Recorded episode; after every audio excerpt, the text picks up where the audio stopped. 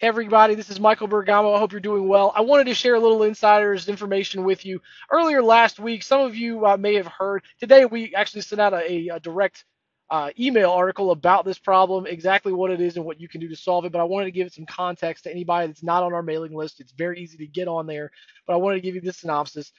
Uh, early last week, Intel and AMD both revealed a pretty substantial vulnerability built in to most of their modern chipsets.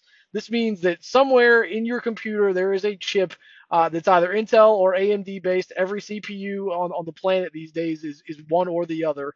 Uh, and inside of that is a vulnerability that people uh, with ill intent can go after and exploit.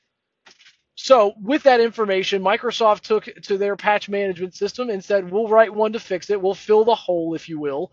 Uh, and they did. They they wrote a piece of software and they released it out into the wild uh, for most computers to uh, to absorb and install. What that rendered, because there was no testing or really no consideration given, just that they were trying to fill a hole that was noted.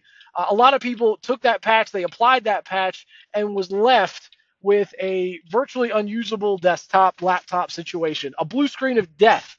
This is uh, this is when you turn on your computer, nothing friendly is, is is shown to you, and you just have a big blue screen with a bunch of white letters explaining some arcane code, le- leaving you to wonder what's going on. Uh, and all of this does is prove that having a, a an IT minded person reviewing your software patches before they're deployed out to your corporate network or your end users is internally valuable.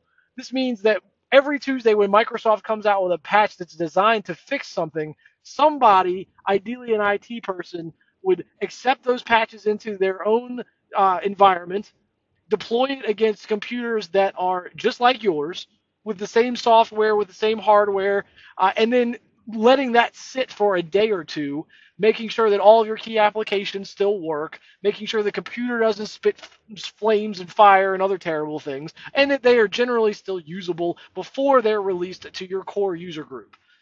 This is patch management. As a service as, as from Code Blue, you would get that same service, and then to take it a step further, getting the report at the end of this process to say these machines successfully did what they were supposed to do, these specifically didn't, and these are the ones that we have action items to go directly to on the machine and take care of until that number reaches 100% satisfaction.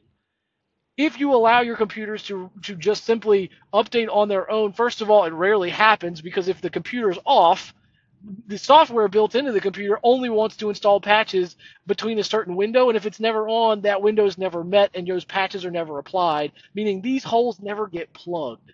I, w- I thought this was a great opportunity because it is such a headline, and it gives context to what we've been saying that having somebody manage your IT operation, having somebody that's IT minded with their eye on the ball, making sure that these things are taken care of, not just uh, you know, when they become a problem so they can, you know, retroactively fix it, but, but proactively fix it so that it's saving you time, hassle, headache, money, uh, all of the above. So if this is something, if your computers do not have anybody looking over the patch management, or if you're just concerned that you're not sure if you already received the patch and you're just waiting for something to happen, uh, we'd love to help you out. Please give me a call, uh, 804 521 7660. Guys, thank you so much. If you have any questions about patch management, antivirus products, uh, your backups, any managed service uh, that you know that you can think of, please look at our website. We've got a whole list of them there for you.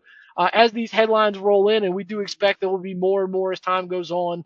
Uh, we'd love to sit down and talk with you. So please give me a call and we'll discuss. I hope you all have a great day. We'll talk to you tomorrow.